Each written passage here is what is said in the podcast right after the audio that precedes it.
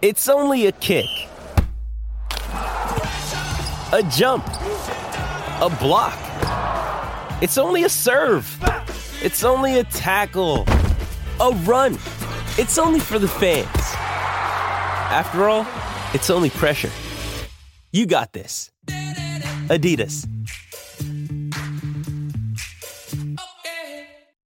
Mother's Day is around the corner. Find the perfect gift for the mom in your life with a stunning piece of jewelry from Blue Nile. From timeless pearls to dazzling gemstones, Blue Nile has something she'll adore. Need it fast? Most items can ship overnight. Plus, enjoy guaranteed free shipping and returns. Don't miss our special Mother's Day deals. Save big on the season's most beautiful trends. For a limited time, get up to 50% off by going to Bluenile.com. That's Bluenile.com.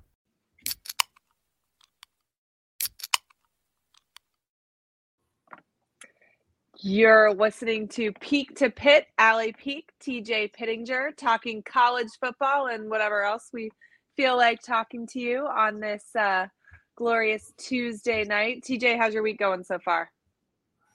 Um, not bad. Um, we went to Tallahassee this weekend. We went to a game. We took the kids to a basketball game on um, Saturday afternoon, evening. That was a lot of fun.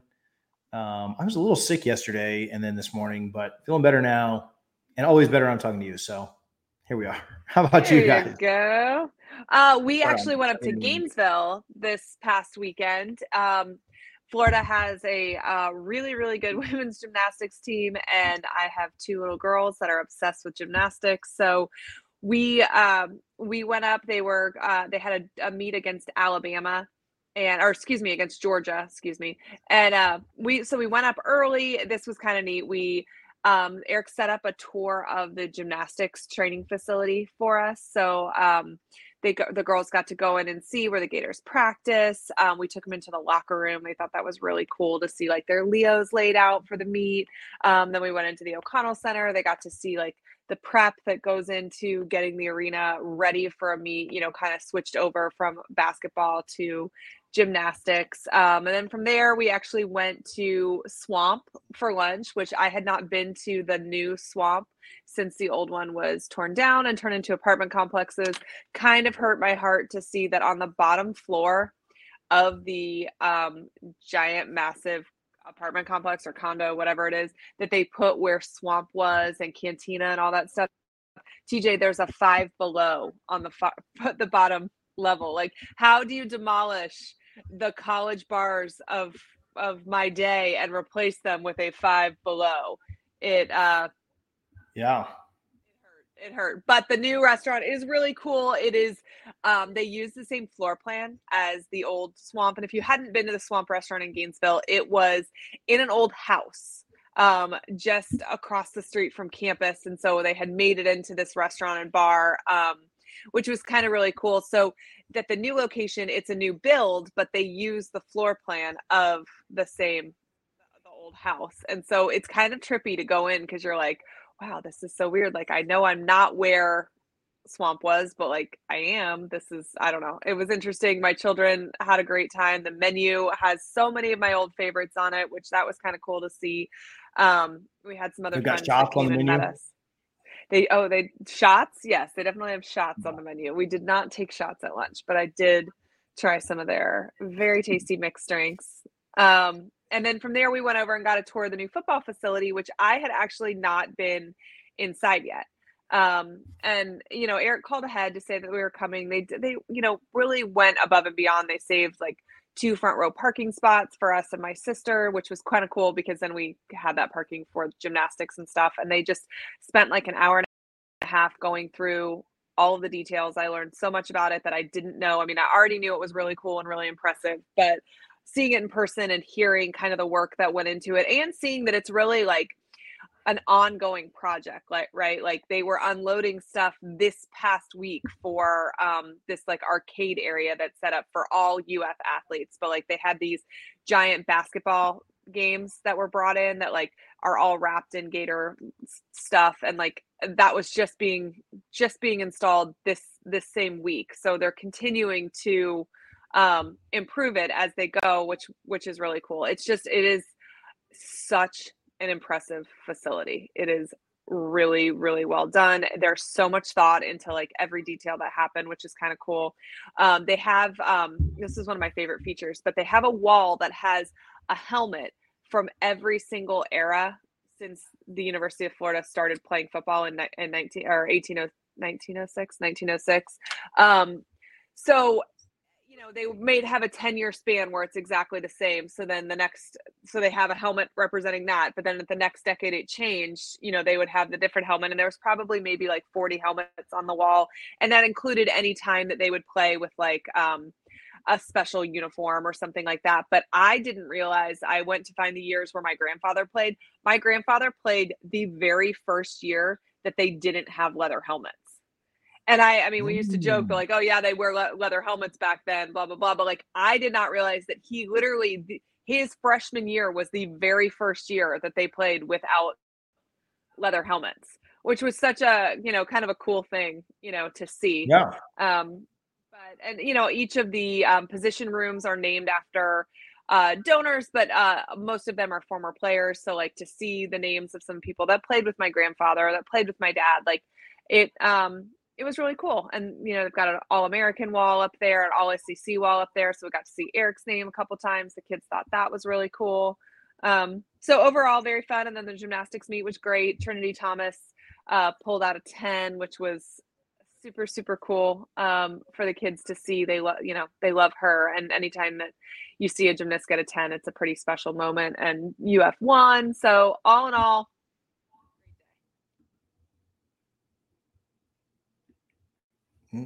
I lost you. I lost you there at the end. You went mute, oh. but I think you're good now. You're oh, back. weird. Okay. All right. Well, I just said all but, in all, great day. Cool. I'm with it. Well, give some love to Brunt Insurance and the team over there uh, before we get started. Um, after a couple of good weekends in Gainesville and Tallahassee, we'll give some love to Greg and the team. If you are looking for car insurance, home insurance, motorcycle, boat, RV, anything that's got wheels, Call Greg and the team at 954 589 2204. Appreciate them for their support. Again, both my cars and my home insured by Brunt Insurance. So give them a call today. Even if you're not looking for insurance, they will get you taken care of and they can save you some money. You can go to bruntinsurance.com or you can call Greg and his team. They'll talk some college football with you and then they'll save you some money on insurance. If they can't save you money, they'll just tell you to keep what you've got. So give them a call, see if they can save you some money. Appreciate their support. All right, we're going to grade each other's teams here. And this is a good way. I feel like we'll do, we missed last week. So we'll do kind of a mini show on this. And then we'll come out with something on Thursday night where we look ahead to expectations for 2023. But I want to grade different aspects of both of our teams. I think this will be fun. I think we'll agree on everything. And so that'll be really fun too. Oh, I'm um, sure that'll happen. Grade different aspects of what went on this year Let's do coaching, offense, defense, special teams. Um, let's do recruiting. Let's do um, something like biggest surprise, biggest disappointment. That can, you know, those two can be a player, a moment, um, however you want to, you know, however you want to label that is fine. And then we'll get out of here. We won't stay super long, but we'll grade some stuff. We'll go through each one and then we'll go home. Uh, you want to start with Florida State first? you want to start with Florida first? Sure. Let's start with Florida State first. All right, so I'll let you start then, and let's just go down the line. Uh, let's start with coaching. I'll let you start okay. on all these, and I'm going to start when we do uh, Florida. But okay, how would you grade the job that Mike Norvell uh, did this year? So I, I, you know, I, I get him he's going to come out of my mouth, but I would give Mike Norvell an A for this season. Um, I will give a little bit of context in the way that I my grading is going to work during this. Um, I am grading based on what I thought that Florida State was capable of at the beginning of the season and where Florida State ended. So when I say an A, am I saying that like this team I think could have hung with Georgia or something like that? No, but I am saying that where Florida State is currently with the current group of players that they have this is where you know, I see this shaking out. I or or how it shook out. This is how I would grade. I would give Norvell and his coaching staff an A. I think that they overachieved from what I thought that they were going to do going into this season. I think that they overachieved based on the talent that's on their roster. And I think they overachieved based on their schedule at, at the beginning of the year. So, uh, you know, taking those things into consideration, I think that Mike Norvell did a hell of a job this season. And I think that, uh, you know, I think Florida State fans should be happy with what, with the, the, the season, but the direction that the program is going in more, more so than just the outcome of the season. Yeah, I, I think I'd agree. I'd give it an A. Um, I think if they would have, and I don't even really blame this game on him, but if they'd have found a way to win that NC State game and they would have won mm-hmm. 10 regular season, gone to a New mm-hmm. Year's Six Bowl, and then had a chance at 11, I'd probably bump that up to an A plus. Um, okay. But yeah, I think an A is fair. Like if they'd have found a way to get one more win and have 10 regular season and then 11th, I mean, mm-hmm. they're they're over under. We've talked about this a million times. Was six and a half, and so right to bump that, you know, to go from six and a half to eleven, right, know, and it's huge. five better. I'd probably be an A plus. But yeah, I mean, I don't think it'd be hard to say that he did much worse than an A. Um, so yeah, I agree there. I think you're really fair. Um, Florida State had an offense that graded out really, really well. So how would you mm-hmm. grade that? Uh, I would also give Florida State um, an A on offense. I think that Jordan Travis really had. I, I mean, he's FSU's MVP, right? So if that's an award that we're giving I also that would go to Jordan Travis for me. But uh, their offense overachieved, in my opinion. When I watched Jordan Travis last year versus watching him this year, I think that there is massive growth. So um, that you know is a kudos to the coaching staff as and obviously him as a player as well. But Florida State has some weapons. They have some wide receivers that really showed up. Their offensive line, I think, is something that we questioned at the beginning of the season that really did a pretty decent job all year long. Um, they consistently scored points. They had answers. Um, they made halftime adjustments. So, you know, Florida, it's hard to give Florida State anything other than an A offensively. Hey, it's Kaley Cuoco for Priceline. Ready to go to your happy place for a happy price? Well, why didn't you say so? Just download the Priceline app right now and save up to 60% on hotels. So, whether it's Cousin Kevin's Kazoo concert in Kansas City, go Kevin, or Becky's Bachelorette Bash in Bermuda, you never have to miss a trip ever again. So, download the Priceline app today. Your savings are waiting. Go to your happy place for a happy price.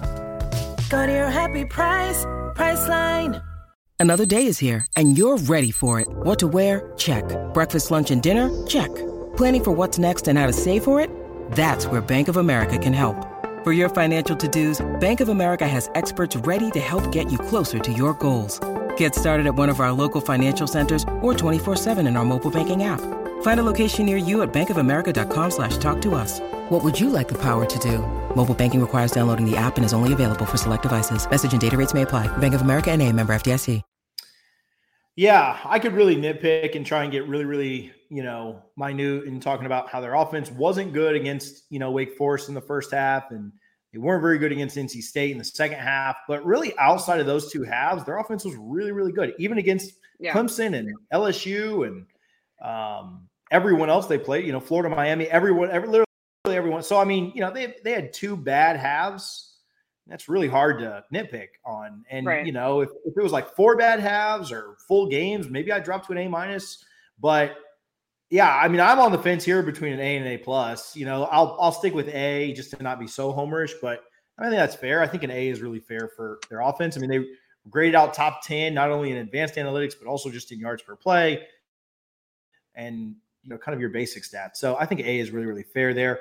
Um, this will be an interesting one because I do have some issues um, I think they were, yeah, I'll let you go first. How about defense? Um, okay, State? so I would give Florida State a B minus on defense. Okay, I do think that Florida State's defense is much improved from last year to this year. I think that we uh, saw them come up with stops when when they needed to at a couple different pivotal times this year against Florida, against LSU. They, I mean, they really did. Uh, job done most of the time when they needed to, but I also feel like they needlessly put Florida State in positions to have to send their offense back out to score more points multiple times as well.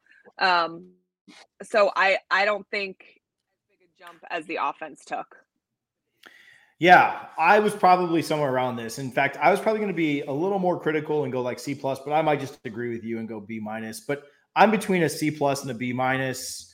Um, Florida State's defense was really good against bad teams, mm-hmm. and then mm-hmm. they weren't so good against teams that had a pulse and had a good offense. Right. And so, right, um, they were hard to judge in that aspect. Yeah. They they did look really good against LSU, but also that was their first game, you know, and so right, right. Um, you know, I don't know. I, I think that you know Florida State again. Florida State's defense. If if Florida State would have come out and in that game against Florida, like really held Florida down to where you know you guys only scored like 24 points or something like that, and mm-hmm. you know a couple of those touchdowns early were like busted coverages and stuff. So like you know at least you, you know, but like then Florida showed the ability to be able to absolutely nickel and dime Florida State down the field too. And so if Florida State would have come out and had a good, good defensive performance against Florida, I'd probably yeah. have this up closer to a B because then I think we'd have really said like, hey, they really just took that defense like a half and so. But yeah, C plus, B minus, somewhere in that range. I thought that you know last year I'd have given them a, a C minus. So I think that's de- yeah, you're right. Like it's definitely improvement it just certainly wasn't the lead of the offense. Well, and uh, Florida State was this like enigma. Like your offense was going to always keep you in games. Your defense, seven out of ten times, kept the other team in games too. And so it's just it. But they came up with pivotal spots, stops when they needed to. But it was almost like we made it a little bit more stressful than necessary. Sorry, guys. Um, multiple times this season. Yeah, no, I agree. Um, um, yeah, they were frustrating at times. All right, special teams. Yeah, it's gonna be a tough one, but okay. I got some thoughts on this one. So, you know, I'm looking at your special team stats right now before I, you know, give this answer, and I'm looking. Okay, so kicking, so like 57 of 58 extra points, like that's pretty close to perfect. That's 98%. Like that's pretty darn good.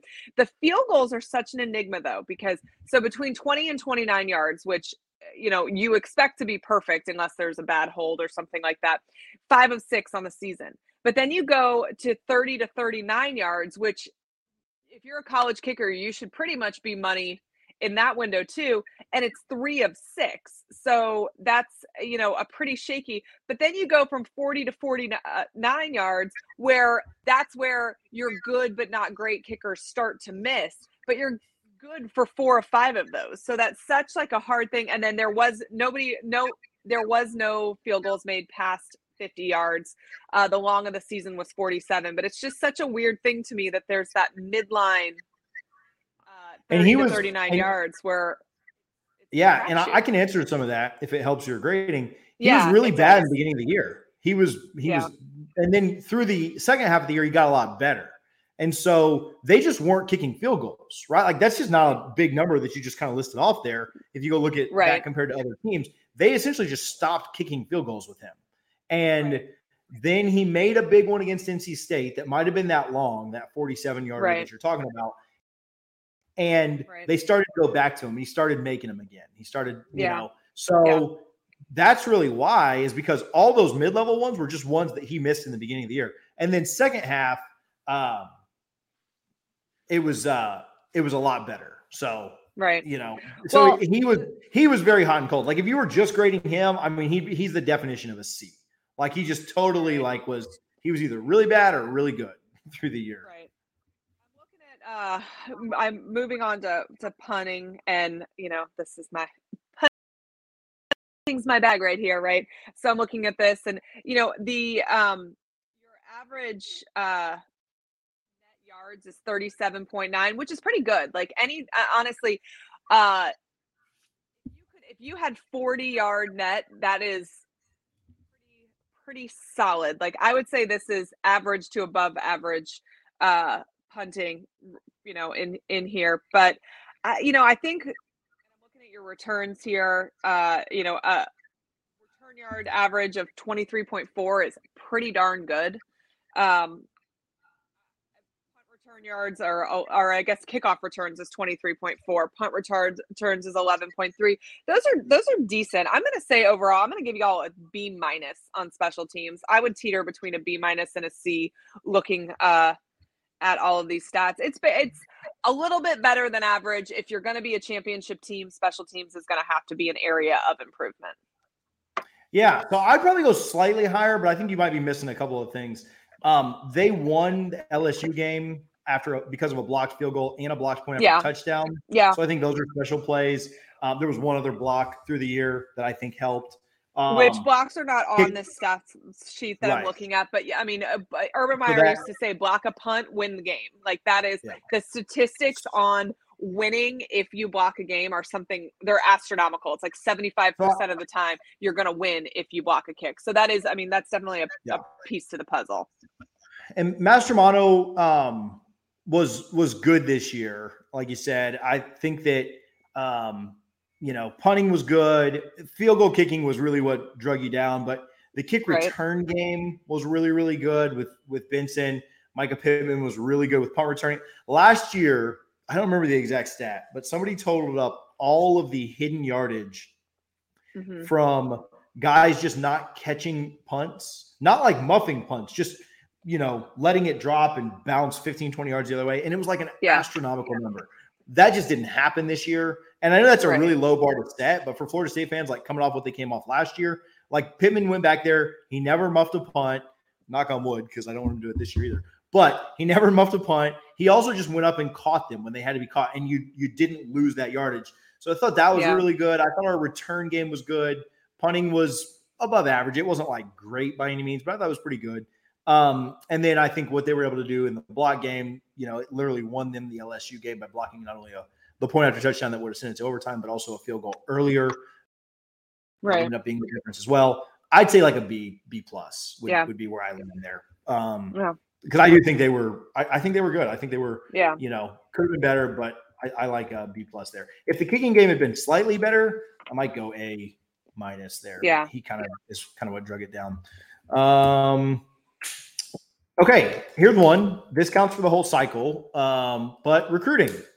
Um, you know, I all right. I feel like this should just be high school recruiting, and then we can add transfer portal Okay. um, because I I think it's too convoluted if you do both at the same time. But recruiting, Yeah. Florida State finished Um, the twentieth ranked high school recruiting class.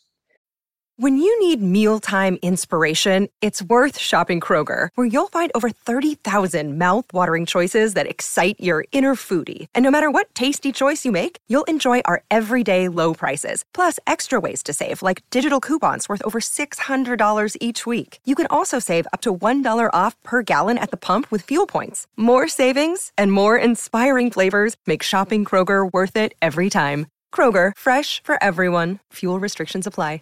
With threats to our nation waiting around every corner, adaptability is more important than ever. When conditions change without notice, quick strategic thinking is crucial. And with obstacles consistently impending, determination is essential in overcoming them. It's this willingness, decisiveness, and resilience that sets Marines apart. With our fighting spirit, we don't just fight battles, we win them. Marines are the constant our nation counts on to fight the unknown. And through adaptable problem solving, we do just that. Learn more at marines.com. Um, I'm going to give Norvell a C on that, and I'll and I but I want to give some context to it too. Um, that, it should get easier for Nor- Norvell to recruit with a 10 win season. However, I think that in the state that we're in, it's just so talent rich. You're Florida State, you have a brand that people recognize. You got to do better than 20th um, if you want to build something special for the long term. So I'm really interested to see what happens this next cycle because I think this next cycle is where you really see if if that 10 win season can be built upon recruiting wise. I kind of think that like with the early signing in December and kids committing so early and stuff, I don't know how much that 10 win season could impact the 2023 signing class really or i guess well whatever the kids that sign in december but that will sign in february too that class. Um, i think if you had lost it could have hurt that class and people would decommit but i don't know if guys that are already bought into whatever program they're committed to are necessarily flipping because florida state had a 10 win season this year. But i do think it impacts the guys for 2024 that are uh, you know, not committed or or loosely committed or whatever uh, to see the to see that winning. But if if Florida State doesn't capitalize on it next year, I think that that is a problem because it's going to be very hard to win championships with the 20th ranked class. Yeah, no, I agree, and I would give the, I'd, I'd be right in the same line. I'd I'd probably say a C. The one thing I will point out, or maybe give Norvell a little, like in Florida State, just a little, you know, kind of putting some context behind it. They did take a smaller class this year. They had a lot of guys come back. And so yeah. their 18 commits were much less than the five teams ahead of them. And their average to me wasn't great. They were just below a 90 when you're looking at mm-hmm. average. That would have put mm-hmm. them at like 15th if they took as right. many players as everybody in front of them. So I think right. taking less guys did play into that a little bit. That said, 15th right. is still not good enough, right? Like 15th, right you, you got to be better than 15. So like if yeah. if they'd have taken eight guys and their average put them up like in the top five, that'd be one thing. But they took right. 18, you know, it wasn't like way mm-hmm. off. So if they come out with the number 15 class, I think we'd look at that a little bit differently, but still yeah. not enough to where I'd give them anything better than a C. I do think that this class was kind of, you know, because of the early signing period and because of how many kids commit before their high school seasons even start. Mm-hmm I think this class yeah. was pretty much cooked back in like August. Right. Really that's what that's. I do think it. I, I do that. think that it helped you get a couple. Like I think the fact that you know you won a couple of games and Hykeem Williams was at your first couple of games got you a five star there, and I so I think that the wins did help you close on a couple of guys. But the guy that you know the teams you were competing against, the Georgias and, and Alabamas and Ohio States, I mean they all won ten plus games too. So you know you're not jumping ahead of any of them because I mean, oh, 10 games, that's cute. You know, we do that every year. so um, I think that I think the C is fair and it's gotta it's gotta be better next year. Right now, it's super early. Think- Florida State has the number three class in the 24 class. Again, it is very, very early, but they do have a five-star committed. They've got another five-star that supposedly they're really, really close to getting to commit as well. So things are trending upward from there. It should be a bigger class. You got a lot of guys that came back this year and will be out of eligibility, will be moving on next year. So for I mean, it should be a top eight to yeah. ten class. If they have a really special season, maybe you can flirt with that five, six number, but we'll see. That that's really tough yeah. to crack into. I think it'll be top 10-ish right now. Like if I had to bet on it, I'd say somewhere around eight. Yeah. And I would I I do think it's important to say I think Florida State gets an A in the transfer portal recruiting. And I know we're doing that as two separate things, but I think that you saw Florida State bring guys in who and the transfer portal I personally feel like I would grade differently than I would grade high school recruiting like high school recruiting we we know what their stars are we know what the rankings end up that's kind of how we do with it with the transfer portal i think you need to take into account areas of need and how quickly they impact your team, not just what they were ranked when they were in high school, or we're going to say this is the overall second best tight end in the transfer portal or whatever. Florida State picks players in positions of need who immediately got on the field and impacted uh, their game their game for the positive this season and so i think that that um, that's using the transfer portal in the right way that's um, making a meeting and impact. So I would say they get an A if we're grading transfer uh, portal recruiting. That being said, I don't think it's possible or it's going to be a lot more difficult to win championships by grading out as an A in the transfer portal, but grading out as a C with your high school kids. Like there has to be some sort of balance there. And even if it's just getting your high school recruiting up to a B or a B plus, if you're that savvy in the transfer portal that you can fill in gaps. But to build a championship team, I really do think it's got to start with the high school kids. Yeah, and I I think so. I think that you know if uh, you know the transfer portal as we know it right now has only existed for a couple of years, right? And so there hasn't you know been enough of this to see. But it's like, will we ever see that? Right? Like Florida State's got a lot of mm-hmm. expectations, and we'll talk about that in the in the next one. But what do they do with those expectations? How close do they get? I mean, TCU was a team right. that didn't recruit really, really well, and they were able to make it too. And compete. Yeah, and I think that's kind of an know, anomaly, though. I, I, yeah, but we'll see if teams can continue to do that or not. Yeah. If Florida State was to make the playoff next year, which I'm not predicting that yet. But if they were to make the playoff, I think that a lot of team, people would say, okay, well, that's two years in a row that now somebody has made the playoff. with substandard, you know, recruiting. Not terrible. Like TCU was in the 20s, they weren't in the 80s, right? Florida State's not right. been in the 80s or the 60s or anything. Like, you know, they're still top 20ish. But you sure. know, what will we see the next couple of years? Do things kind of switch with that? Um, yeah, I go A plus here. I think that you know, I mean, so I'll even bump it up a, a tad and, and, go. You know, right now they they've been phenomenal in the portal. They picked up the best defensive lineman available in the portal. Picked up the second best offensive lineman, the best tight end. They picked up the number one corner from the Power Five level. Um, they picked up another really good def- uh, defensive end in Gilbert Edmond that both LSU and Florida were really um, hard after. Uh, they picked up a couple of uh, starters from an SEC program and one from Colorado uh, and a couple more offensive linemen. So yeah, I think they've been eh, really, really good in the portal. Um, I I'll, so I'll even bump it up to uh, to an A plus there. But you know, we're we're splitting hairs at A and A plus, I guess. I can't uh, about us agreeing this much. I I and I do think like we should disagree on things but i also think it's it is like important to reiterate this is all like sliding scale in my opinion too. Am i saying that florida state gets an a if i'm looking at you know all coaching jobs or all you know across the board? Not necessarily but i think for what what this season was what we expected it to be what the roster makeup looks like where they are in their recruiting process that is great come from at least for me yeah um, all right. So I don't know if you'll have these or not, or if I should just answer them, but biggest surprise for you, biggest disappointment? My big, I don't know if I'll necessarily have a biggest disappointment, but my biggest surprise is Jordan season? Travis. I mean, I think, well, I, I mean, Jordan Travis last year, we were like, huh, you know, great. I hope he stays Florida State's quarterback forever because he really wasn't. He wasn't, I think there were flashes maybe of what he was capable of, but I don't know that there would be, you know, this Heisman campaign that we're talking about potentially for next year. Um, what we had seen in 2021. So I think that he, I mean, he, had over 3,000 total yards. He made smart decisions. We watched him of up, I, I think, starting in that LSU game, truly, but over the course of the season. Um, Florida on a game-winning drive that you know uh, that they had to orchestrate. I, uh, you know, he was a surprise this season. Maybe Florida State, you know, really was had high hopes of this, but I don't know that anybody looking objectively at Florida State thought that he was going to have this type of season.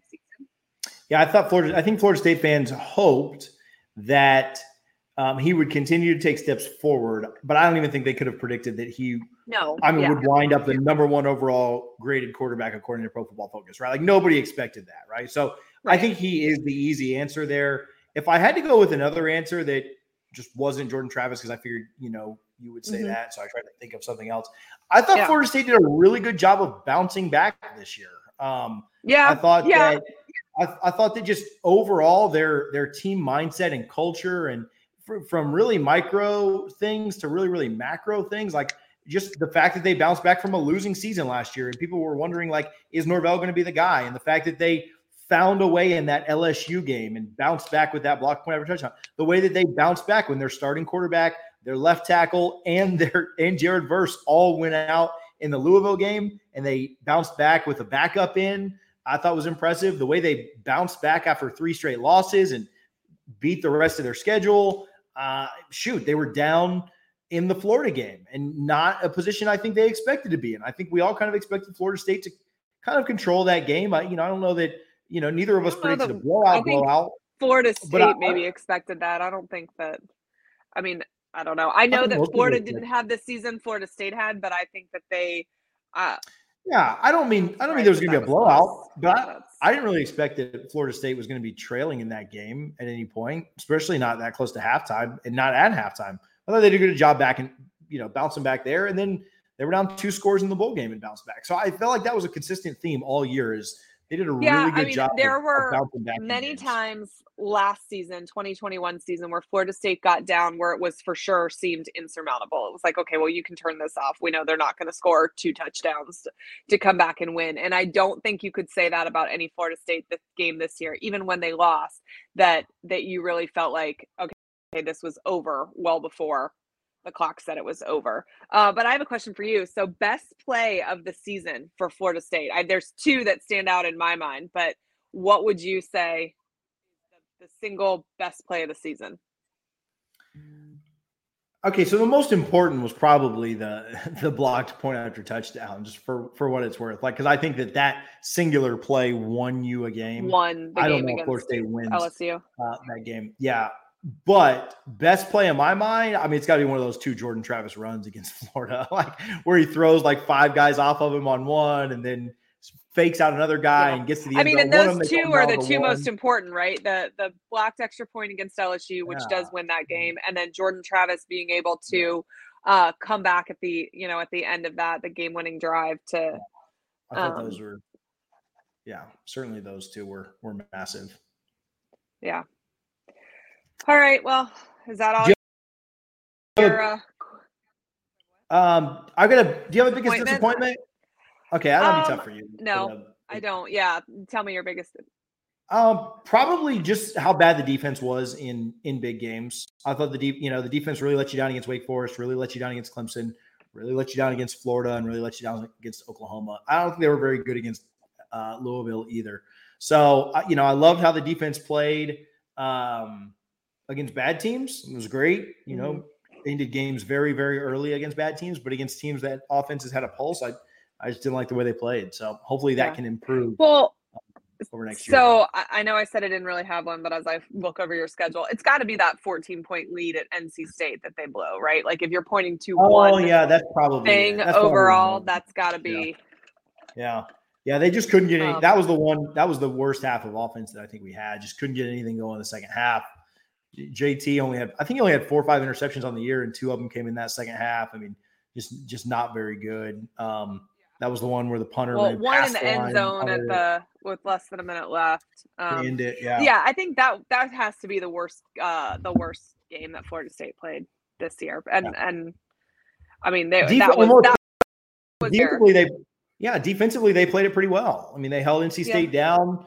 NC State scored. Points. I mean, that's yeah, yeah and, and a lot of those came from NC State starting with the ball in our territory. Um, just due to the offense being so bad in the first half or in the second half. So yeah, right. I mean the offense was the offense in that game was was certainly a disappointment. So, um, all right, let's do UF real quick. I'll go through.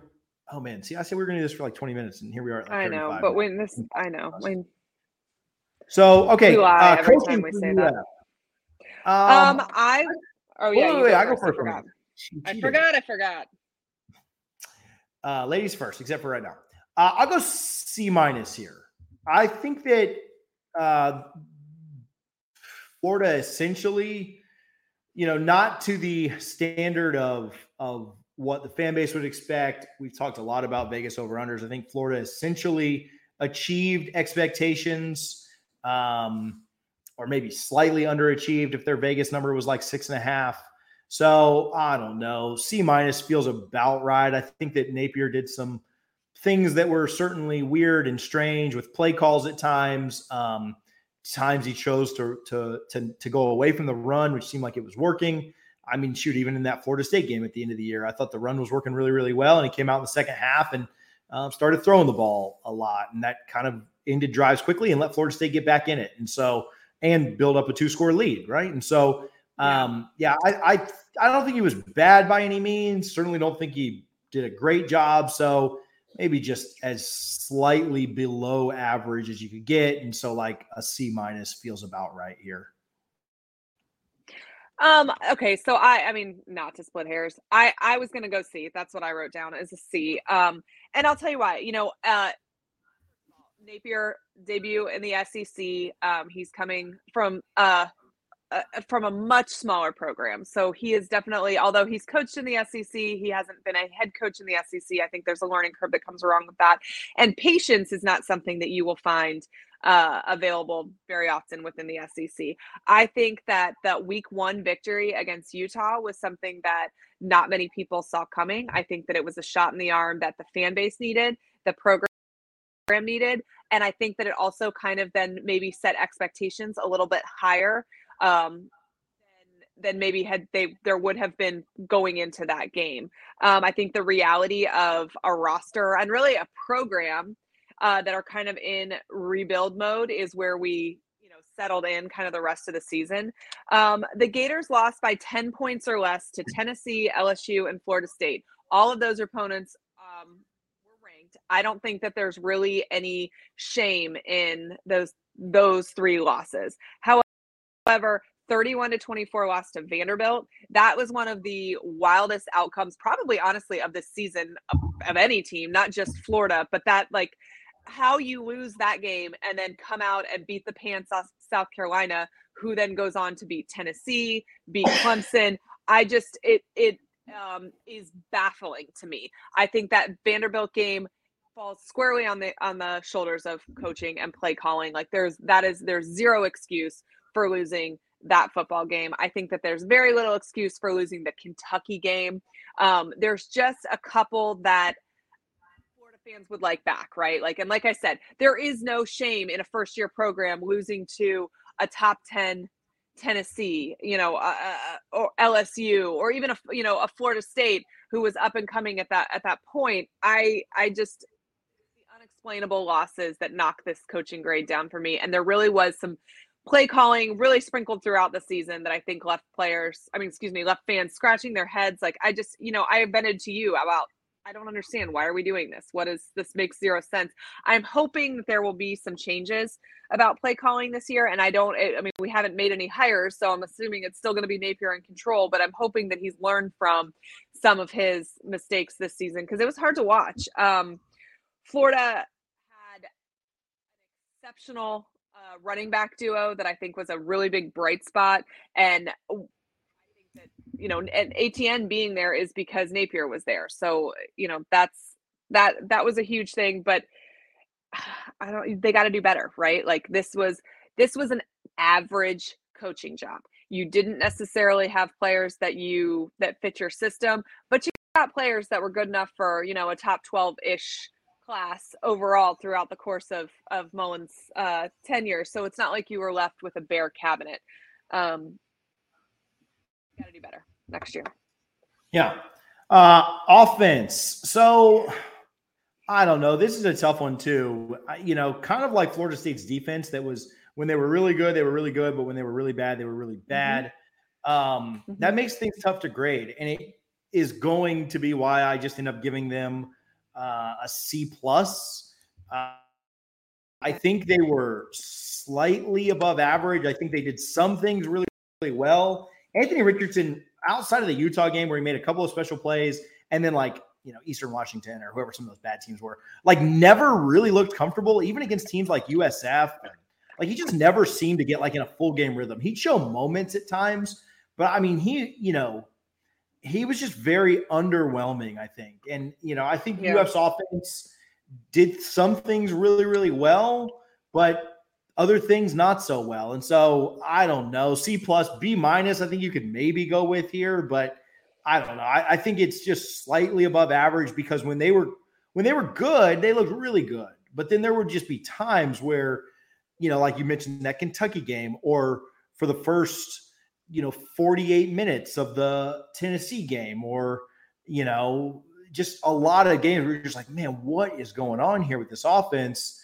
Um so yeah I don't know. C plus for me. Again it's hard to to me it's hard to grade um when it's either really really bad or really good. Well it ends up being yeah. about average or, or so well so. so I have Florida's uh offense as a B. Um, I think that they Florida's offensive line was really good this year. This was an area where they really, really needed to improve from 2021 to the 2022 season. They did that. Um, I think that they have um, an incredible running back duo, duo in Etienne and Johnson. Um, super impressive, productive pretty much every time they touch the ball. Would have loved to see them have even more carries. Um, I, I don't know what was going on on with the Richards pull. Um, season. I don't know that he knows what's going on. I don't know whose call it was, but I think that that impacted the rushing yards of, of Johnson and Etienne. I think that they could have had even more. Um, Richardson, when he's good, he's one of the very best in the nation. When he's bad, he's one of the worst in the nation. He is such a hard, he has such a high ceiling, but such a low floor that I feel like it makes it very hard for him to grade because, or for me to to grade because on there's on there's honestly nobody in college football that can touch him, but he looks like he should have been a four string walk on at times as well. So difficult, but for the most part, they scored points when they needed to. Game. I I think that they won more games than they lost for sure. Um, the defense definitely cost Florida a lot more games than the offense cost cost Florida games. I think you know the the Kentucky game you can probably point to the offense. Maybe the Vanderbilt game, but honestly, there were so many defensive mistakes in that game that I don't know that you really even can put that on the offense. So even though uh, Richardson was super hot and cold, I don't know that I think that the offense cost Florida many games, but they certainly won Florida a number of them. Yeah, that's a good point. Um, so maybe I maybe I would slide up to a B minus there, but again, you know, C plus B minus. I think you're splitting hairs. If you're looking at it like yeah. that, I think that you yeah. know the offense did put up a, a, lot of points, and so you know maybe yeah. yeah maybe B minus is a little more fair. Um, defense was terrible. I'll I'll, I'll go Awful. D, D plus here at at the best, maybe just a straight D. Um, I gave them were, a D if that makes you feel yeah, better. They, they just were not good. Um, I mean, they give up. Tw- I mean, I think this should have been an early sign for us, and maybe if not for a a bad snap, we'd have really gotten this wake up call. But I mean, they gave up 28 points to USF, who they were 4 mm-hmm. touchdown favorites over. Um, mm-hmm. You know, 45 to LSU in the swamp. Um, I mean, LSU scored more than Georgia did. You know, we all mm-hmm. saw what Georgia did down the stretch. Um, and you know, Florida State had a had a good offense, but 45 to Florida State, you know, this, you know, seven of them came off of the punt, but even just giving up 24 to Vandy is is not good, right? I gave up 31, but seven of them came off of a, you know, uh, yeah. Oh, and seven more came off of a pick six. Move. No, that was Kentucky, right? So, but yeah, I think that yeah, the defense just sucked. defense just wasn't good. Uh, you know, for all intents purposes, if the defense had any breath at all, like any kind of hope, like they'd have beaten Florida State in Dope this year and kind of ruined their, you know, yeah, feel good season. So yeah, you know, defense just wasn't this year. There are few people on Florida's defense could tackle at all. Miller is probably one of the lone uh, bright spots of of Florida's defense. He had a good season when he was on the field and he was healthy. Florida's defense was better, um, but the secondary was atrocious. The secondary wasn't awful at interceptions, but that was about the only thing that they weren't awful at. They couldn't catch. They they were you know 15 yards off. Uh, uh, defensive line had a very hard time getting pressure. Florida had very few sacks this season. Uh, they just there's really not a whole lot about the offense excited about. Linebackers weren't good. Um, truly, Miller. That's about it. That's about the bright spot you can point to on Florida's defense. I don't even I want to criticize the defensive scheme, but I don't even know if that's possible because I feel like Florida's players were so out of position and and so poor at tackling so many times that it's really hard to know how that scheme really would have played out because these players were just not good this year. I guess you could make an argument that you look at the talent that you have and you make your scheme fit it. Um, so I mean, maybe that speaks to coaching. I don't really know, but I just we had there were so many older guys that you expected to take a, a step forward that didn't. Um, I and it was just bad. I mean, just bad. Um. Okay, so special teams. Um. Field goals were average, 14, not average, they were bad. 14 of 21. Um, just yeah. overall. Punting was really good. Um, mm-hmm kick returns and punt returns were just okay. Um, I don't know. I I think that you know I, I, think there was a I think Florida had a blocked field goal. Was it returned for a touchdown against Kentucky? Um, obviously the the punt miscue against Vandy that ended up being the difference in a game that Florida obviously should not have lost. Um, I don't think this special team was very good either. I think punting was one of the lone bright spots. Mm-hmm. Um, so I, yeah, this is like a D plus C minus for me. I, I, you know, especially, and so this might be, I don't know. I, I saw, and so I'm not, I didn't come up with this logic, but if you like hype your special teams as like the game changers, and that's literally what you like name your special teams like coordinators and stuff is like the game changer managers. Like you've got to be better on special teams than Yeah. Florida was. this year. And they it's Um, it's in and I saw Florida fans making that joke, so that's not just like a cheap shot from TJ. Like I just think when you do that, you need to be really good at it and not give Mhm. people an, an easy way to like take shots at you. So yeah, I don't Right. know. I, I didn't think special teams was very good this year for Florida. Um, I don't think there was any improvement of special teams from Dan Mullen to Napier, and that is something that's concerning because it's something. So Florida, for a long time, was known for really good special teams. They had really good special teams under Urban Meyer. They had really good special teams under uh, Will Muschamp. They had special teams under McElwain. Um, I, I think uh, it has been kind of a steady decline since then. Punting was really good. That was a bright spot. But your amount of effort you put in during the week at practice on special teams shows on Saturdays, right? When Urban Meyer coached at Florida, uh, your specialists ate first. Your your special teams periods were always done first. He spent more time on special teams than probably any head coach in any other uh, college football program in the country because he believed that special teams could win and could lose you football games. And I think that that is uh, especially true in today's college football world. Uh, there's there's really no excuse in a state covered in talent to have a field goal kicker be as poor as Florida had this year. Um, like I said, punting was good, but returns were terrible. I held my breath every single time because you had no idea if it was going to be fumbled, if it was going to be uh, let go when it shouldn't have been. There just was miscues, kind of.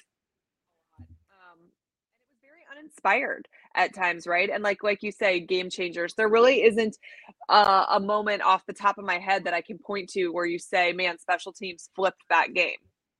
Um, and that's what you want with special teams. You want to be able to say, like, Beamer, somebody that did it really well, right? At, at Virginia Tech, like, special teams changes things. And there's just not something you can say at Florida. I don't know that I think you can say special teams cost Florida much, but it certainly wasn't a net positive in any games either. So, see.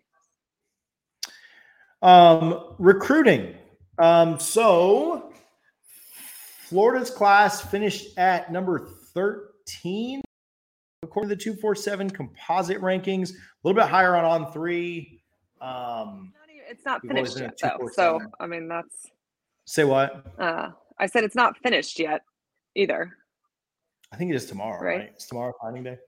You guys pilling somebody tomorrow? February 4th, maybe. Oh, I fourth? thought it was, I thought, I thought it was the 4th. Oh, next not? week. Next week. Yeah, next Yeah. Wednesday. Um, and I lied. It's actually 12. Um, Okay. so I'd give this a Somebody's announcing on the 4th, though. That's why that came to mind. Um, I don't know. This is a tough one.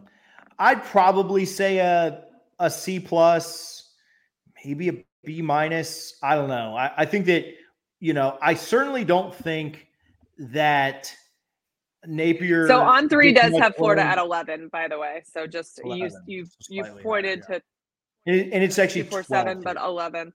Well, I'm Yeah, looking. I'm literally on On3 right now, and it's 12 on, 11. 12 on 247. Sorry, is what I'm looking at. So 1-2-4-7 11 on uh on three. Yeah. I up. think that's. I think there's a bunch of different ways you can look at this. I think relative to Florida's record, and and we kind of talked about this when he was up at like sixth or seventh, and we were saying like, oh look, he is, and you know we kind of had the conversation. Okay, well if they finish six and six this year- can he keep it that high? And I just didn't believe that he or any coach could. Right? I, I think that your results on the field do start to matter. I do think that it becomes tough because um, how do you factor in the whole Jaden Rashada thing? How do you factor in all that stuff, right? But I mean, truly, know. I think there's a Rashada's the only ways- loss, and that didn't have anything to do with how the season shook out one way or the other. So sure, they No, they finished with the top 10 class if he gets done there. They're really. I don't think. but at the end of the day, at the end of the day, at the end of the day, he didn't. And though that may not be Billy's fault, that still goes against his class. Like that's still like Sure. he's the one that you has answer said you for didn't see how they could te- keep a top 10 class with that. Them not having a top 10 class, if, if Oh, that is how then. things end up Uh, final, we- we have nothing to do with, last second. with that, though. Well, I mean, yeah, I mean, maybe, but I mean, we, you know, still, I still was right. It had nothing to do with wasn't- how it they, wasn't my finished. fault that Um, but all of that said, even just recruiting a number 10 overall class, I don't necessarily know if that's what Florians were wanting or expecting when they got rid of Dan Mullen to bring in an elite ace recruit. I think that they hyped they were getting at that moment, especially in a bump class where you just have to be really good and you have to recruit really well there. So I don't know, C plus, B minus, somewhere in there. I think that Florida definitely could have done better here. They didn't. At the end of the day, I mean, your you know your class is what it is. kind of got a little bit unlucky with the um, with the Rashada stuff, but at the end of the day, like I said, he's the one that has to answer for what happens at his program. Nobody's firing. Yeah, but you know, so I don't know. I, I think I think it was above average. Uh, but I don't think it was. I mean, it certainly doesn't get up into like the B plus, A, anywhere in that range. I, I, think that you know you you look at an 11th, 12th ranked class at the end of the day, and you say like, well, that's pretty much what Mullen was pulling in every year. And so, where would you have graded Mullen's classes two years ago? Well, probably about a B, right? So, I don't know. I think B might B might be fair, maybe B minus B somewhere in that range, but you know, above average, but not great by any means.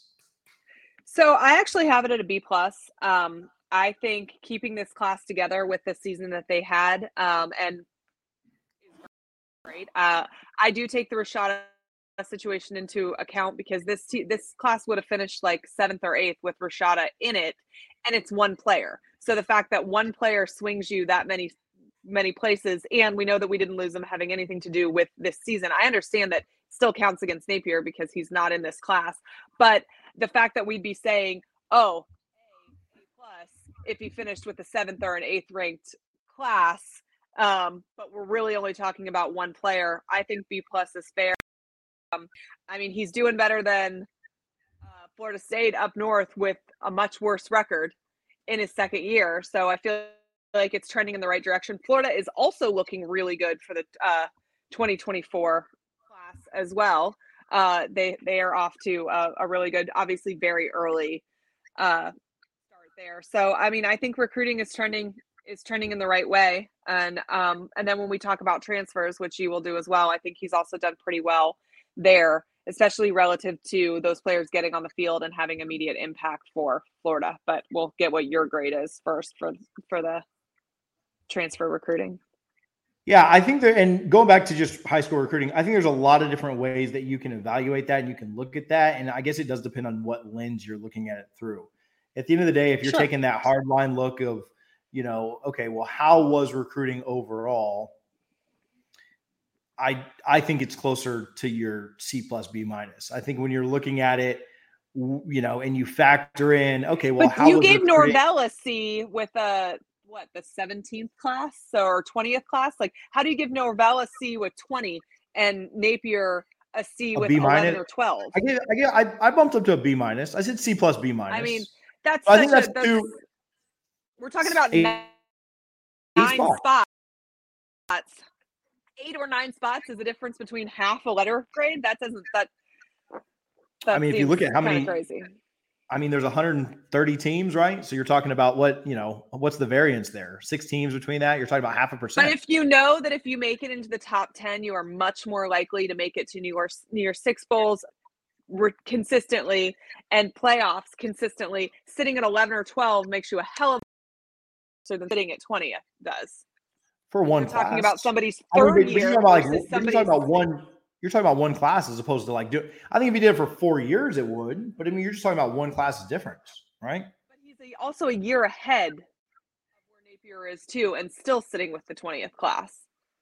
And mm, that's you a know. if that's average, then I just don't see how 12 or 11 is B minus with a year less time to recruit there. Yeah, I, I think that's where my point is, right? If you're looking at recruiting in general, on the whole, for where we expected Napier to be this year, it wasn't 11th or 12th. So I think, and that's my point is, if you're looking at it through that lens, I mean, it's, I mean, it's actually exactly where you suggested earlier in the season, which means you should oh, give him an no, I'm talking about Gator fans. Sorry, yeah, I'm talking about where Gator fans expected him to be by the end of the year was not 11th or 12th, right? But if you look at it through the lens that you're looking at it through, this record, the Jaden Rashada fumbling, like you know how whatever went down there, Mhm. all of that, then I think that's where you can bump them up a little bit. Yeah.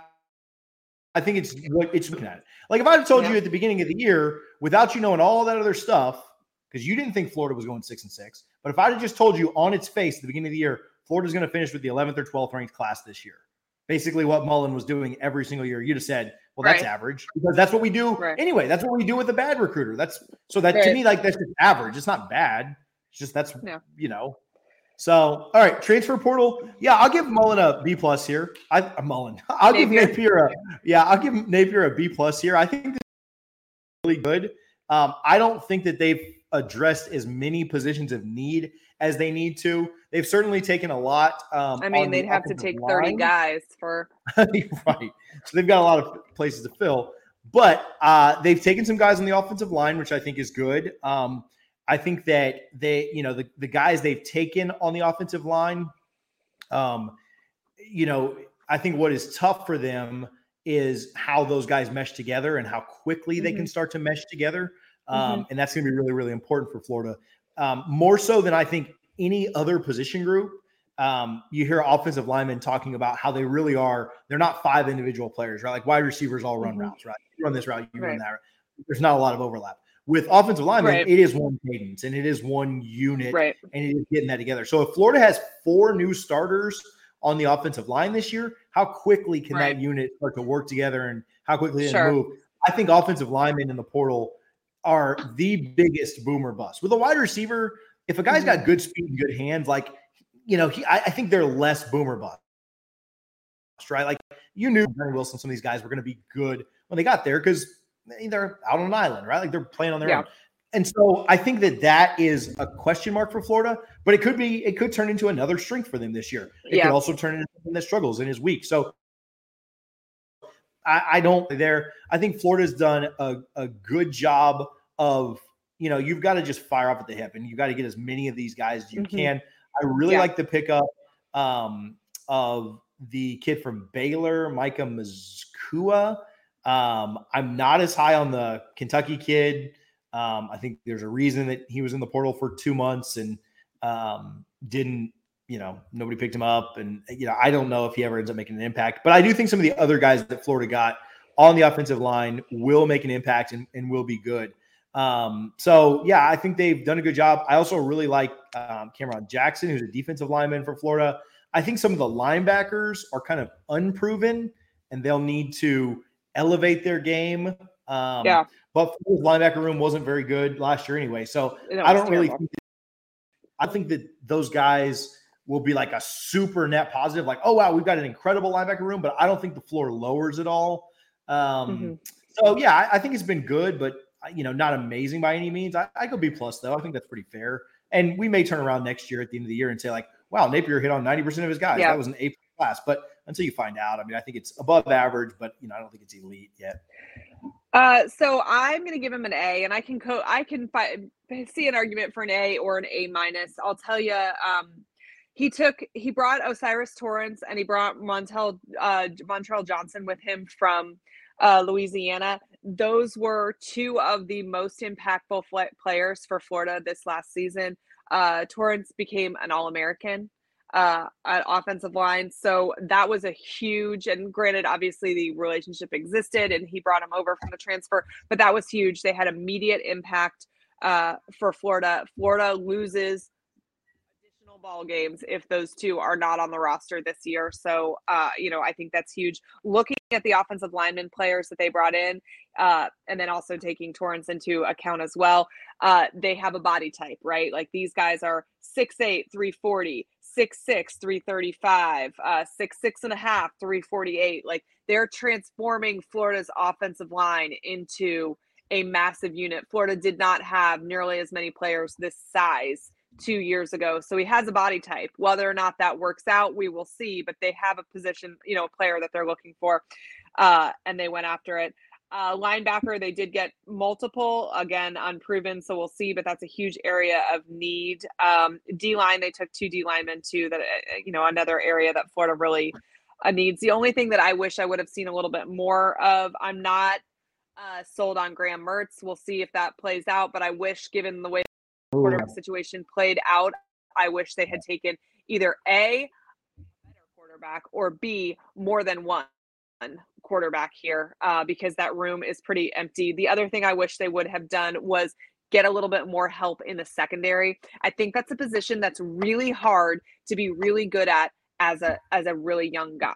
So if yeah. your secondary is terrible, you've got to help help from the portal. I think if you want to change it around immediately because these young guys will take some coaching before they're ready for SEC caliber offenses that they'll be facing. So those are the two areas, the secondary and the quarterbacks room that I wish there had been a little bit more movement on. And maybe we'll see one or two guys come. There's a couple, you know, weeks left or whatever. But uh, overall, I feel like he did a really good job getting positions of need this recruiting cycle. He did a phenomenal job getting positions of need to fill before the, you know the season that just happened, the 2022 season. That so uh, you know, I'm comfortable. Last year's. That's cheating. Well, you said you said overall. No, that's last year. So. No, that's last. That was the 22 class. All right. So the other thing I didn't um I don't think Florida's done. I mean, they lost 23 guys to the transfer portal and they've only yeah. taken 10 so far. And so that's another thing to kind of factor in. Yeah, I forgot about Graham Mertz. I might drop it down to a C with Graham Mertz. I think that they really needed to get a better quarterback uh, than they got. I'm okay with you going with like an A minus or an A, like if you count those last guys, but I, I'm not okay with you going with an A if you're taking like Torrence and Johnson out. Those don't count uh, for last cycle. Because then I'm adding in Jared Verse and I'm giving an A plus plus because he was last plus. year. Okay. Too. Yeah, like he like. Um, all right, we'll get out of here after these two. Uh, best yeah. surprise for UF this year. Um, uh, oh, so, no, no, no, it's me. First, sorry. oh, I'm going to steal that one from you. Yeah, I would say it is. It, it was those two transfers. I mean, you know, mm-hmm. sorry to steal that, but uh, and maybe Etienne as well. Um, and yeah, I had those three written down for sure. Yeah. So the offensive line was a lot better than I think a lot of people thought. Mm-hmm. Um, yeah. You know, and and the running backs room was was really good too. So mm, um, really, really, really good. I yeah, Etienne, Johnson, and Torrence were the biggest surprises, and you know, biggest disappointment yeah, Anthony Richardson. This one's. Um, I yeah. think that you know, I and I actually think he's a really good kid. Like this is not to disparage him at all, but like no. I just think that um, he just did you know tons of potential, and he'll still get drafted high, and so like that's great. Like he'll get paid, and, and that's awesome. Like that's all that really matters. But like he just he just wasn't he just wasn't what he was built out to be. He just wasn't what he was hyped to be. He just wasn't like that guy. Like I think people yeah. thought he could be. I think after the at, you know, before the Utah game, there there was a lot of talk that he could be in New York for the Heisman, and certainly after the mm-hmm. Utah game, a lot of people thought that that was a possibility and, and maybe realistic. And um, man, he just was so up and down, you know, after that. And yeah. so I think that if even if he just would have been like 80% good the whole year, I mean, Florida probably wins eight or nine games, you know, and so yeah, um, I I think that uh, you know, I mean, obviously you could be disappointed with the defense, but you probably just got what you expected there. And you right. Know, you could be disappointed with coaching, but again, I think, you know, Napier was just uh, average to maybe slightly below. So yeah, I mean, it's got to be AR. Yeah, I think it's AR too. Um, so he is such an enigma, right? He has such a high ceiling, which is why we're going to probably in the first round. I just also don't know that I can remember a quarterback with a floor so low either. I honestly think that a lot of this is mental. I think um I don't know that I think he had and I don't mean like intelligence. I I it's like confidence. He has what it yeah. takes to be a big time quarterback on a big time stage. He kind of seems to crumble a little bit. He even really pointed to it himself a few different times uh, over the course of the season, where he said things like, "I just got to get out, out of my own head," or you know, "I I got to talk myself through this," or whatever. Like he seemed like he knew that his mental game was kind of what was getting in in his own way. Um, I think he's going to get some GM or head coach fired, like for sure in the NFL. But I hope that that's not the case. I do really um, dislike the argument that I've seen on Twitter this week that like that NFL coaches want to see him with with some real coaching because I think as soon as he's coached up that he'll be able to be argument. successful. that argument drives me insane because first of all, Dan Mullen's probably the best college quarterbacks coach in the game or one of the top 5 anyway. He he coached him. I'm pretty sure Johnson coached him as well, who is also, uh, you know, known as a quarterbacks guru. Napier had, and his team of guys had their hands on him this year, and he has his own private quarterbacks coach as well. So I just, I, I don't love the art like he didn't get the coaching that he needed because I actually think he was exposed to some of the best offensive minds in the game in college. So will we see something different in the NFL? I hope so. I hope for his sake. He seems like a great kid and I want to see him succeed, but I just don't think you can blame him not being more consistent this year on good coaching. I do wonder the scheme that they used him in and why they made the decisions that they made. We're not privy to whether it was his call to run, whether it was Napier's call, whether he was protecting himself, whether they were protecting him. And that does factor into me uh, how this season played out, and I don't know that answer, so I can't. Uh, that's like a that's an unknown at this point. But I, I there were some baffling uses of him this year. Um, yeah, I Yeah. mean, it was it was. I almost wonder, like, right? when if you have your ceiling so high. Yeah, I wonder what he would have looked like under Mullen this year. And is this maybe vindication and for Mullen that that um he wasn't doing the wrong thing by not starting him last year?